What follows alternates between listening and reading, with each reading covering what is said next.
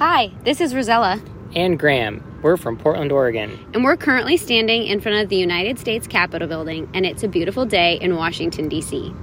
This podcast was recorded at 10:13 a.m. on Monday, February 6th. Things may have changed by the time you hear it. Okay, enjoy the show. Well, if you guys recorded that timestamp on Sunday, it was beautiful at the Capitol yesterday. Beautiful day. Hey there, it's the NPR Politics Podcast. I'm Tamara Keith. I cover the White House. I'm Deirdre Walsh. I cover Congress. And NPR's Emily Feng is with us from Taiwan. She covers China. Hey, Emily. Hey, Dan. So, after a week of hovering over the United States and Canada, the suspected Chinese spy balloon floated out over the Atlantic just off the coast of South Carolina, and then the U.S. Air Force took it out. President Biden addressed it from under the wing of Air Force One on Saturday. I order the Pentagon to shoot it down on Wednesday as soon as possible.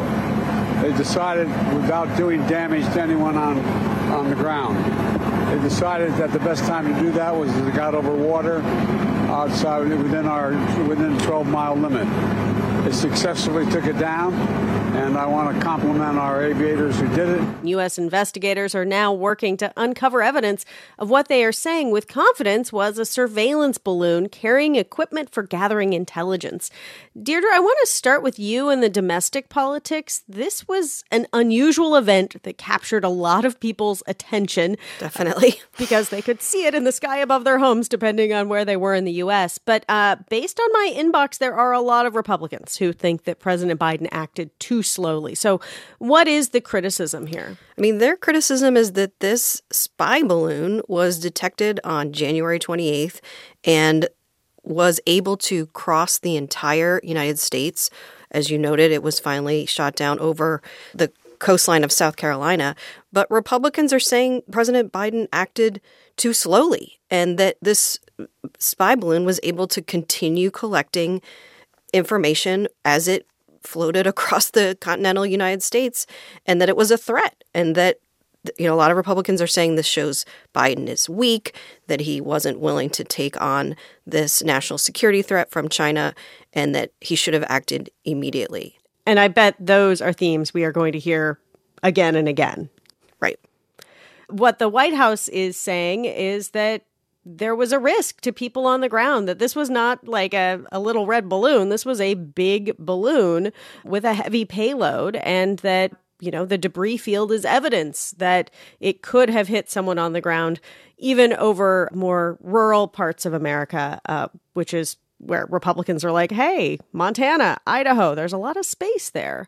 Um, Emily, the Chinese government had insisted that this was not a spy balloon, but some sort of weather researching thing. What are they saying now that it's been shot out of the sky?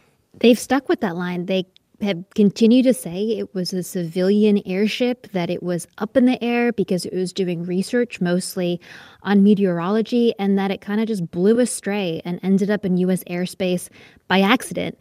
Other people, since the U.S. shot down this balloon, have discovered a similar balloon over Latin America. China has also said today that that's also a civilian airship doing weather research.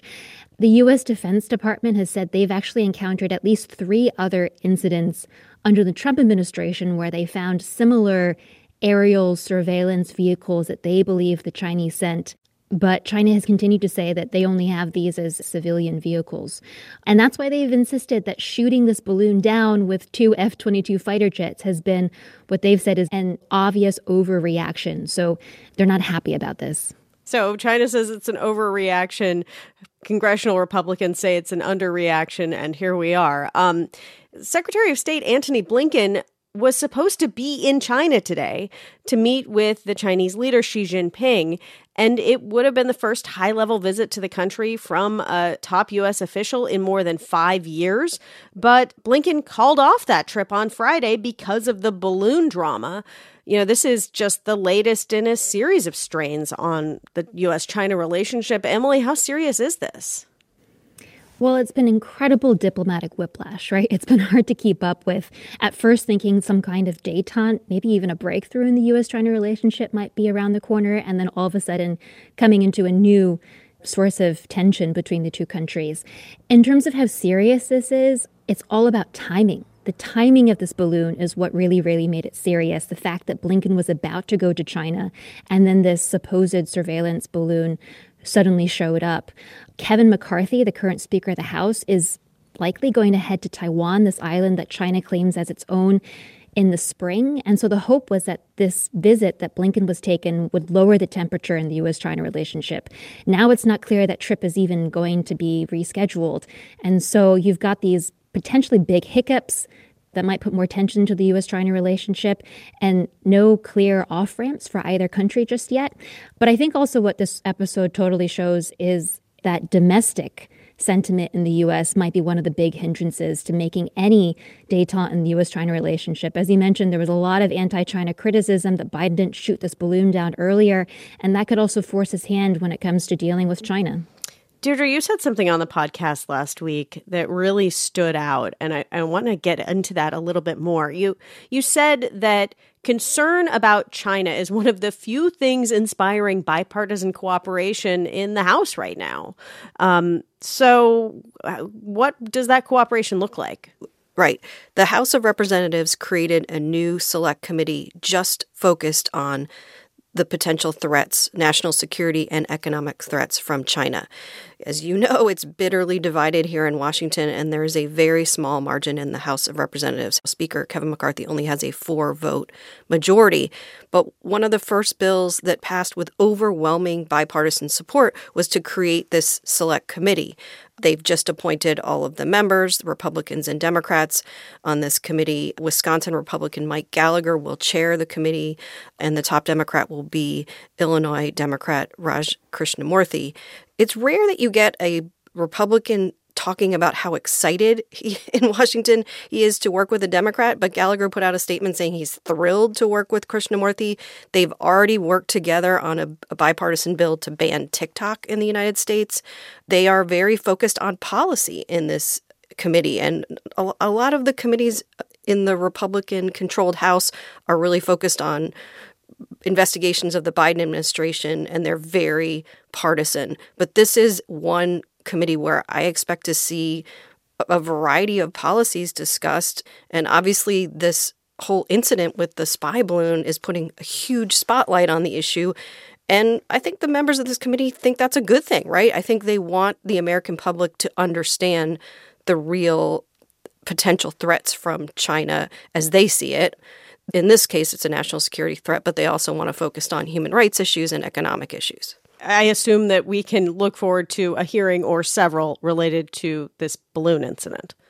For sure. All right, we're going to take a quick break and we will have more in a second.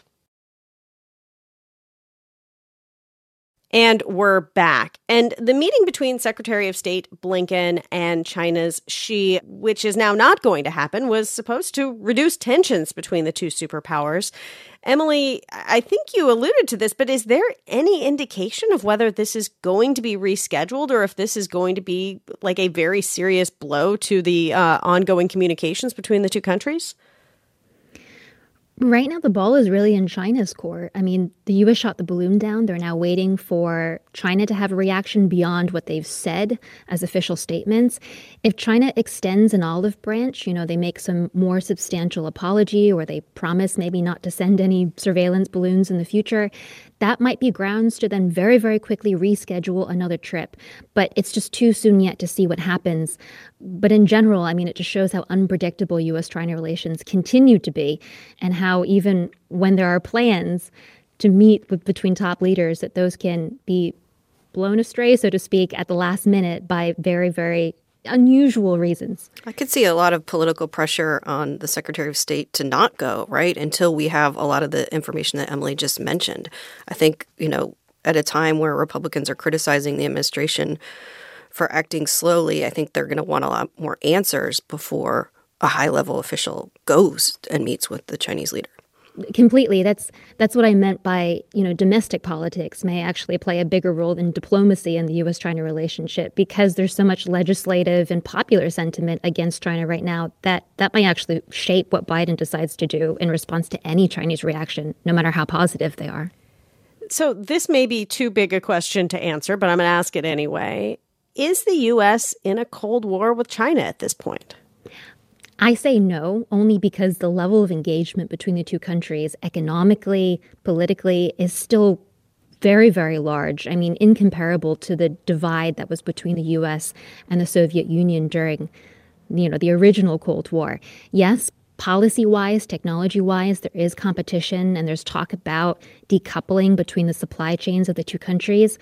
There is a trend towards that happening to a greater degree, but our economies are still so intertwined that there's no way these two countries operate independently of each other.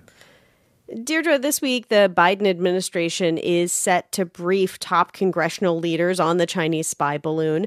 Uh, that was uh, set before it was shot down. The White House also says that President Biden will address competition with China in his State of the Union address. What what do lawmakers want to hear from the president and his administration? Well, I think they're going to want to hear some more details in tomorrow night's State of the Union address. I think there's a lot of public demands from top Republican leaders as to why the administration detected the spy balloon before it started heading over Alaska and knew where it was and knew it had come over the United States, but then they didn't do anything about it until it was allowed to drift all the way across the entire country. I think lawmakers want to know what did China learn from this balloon?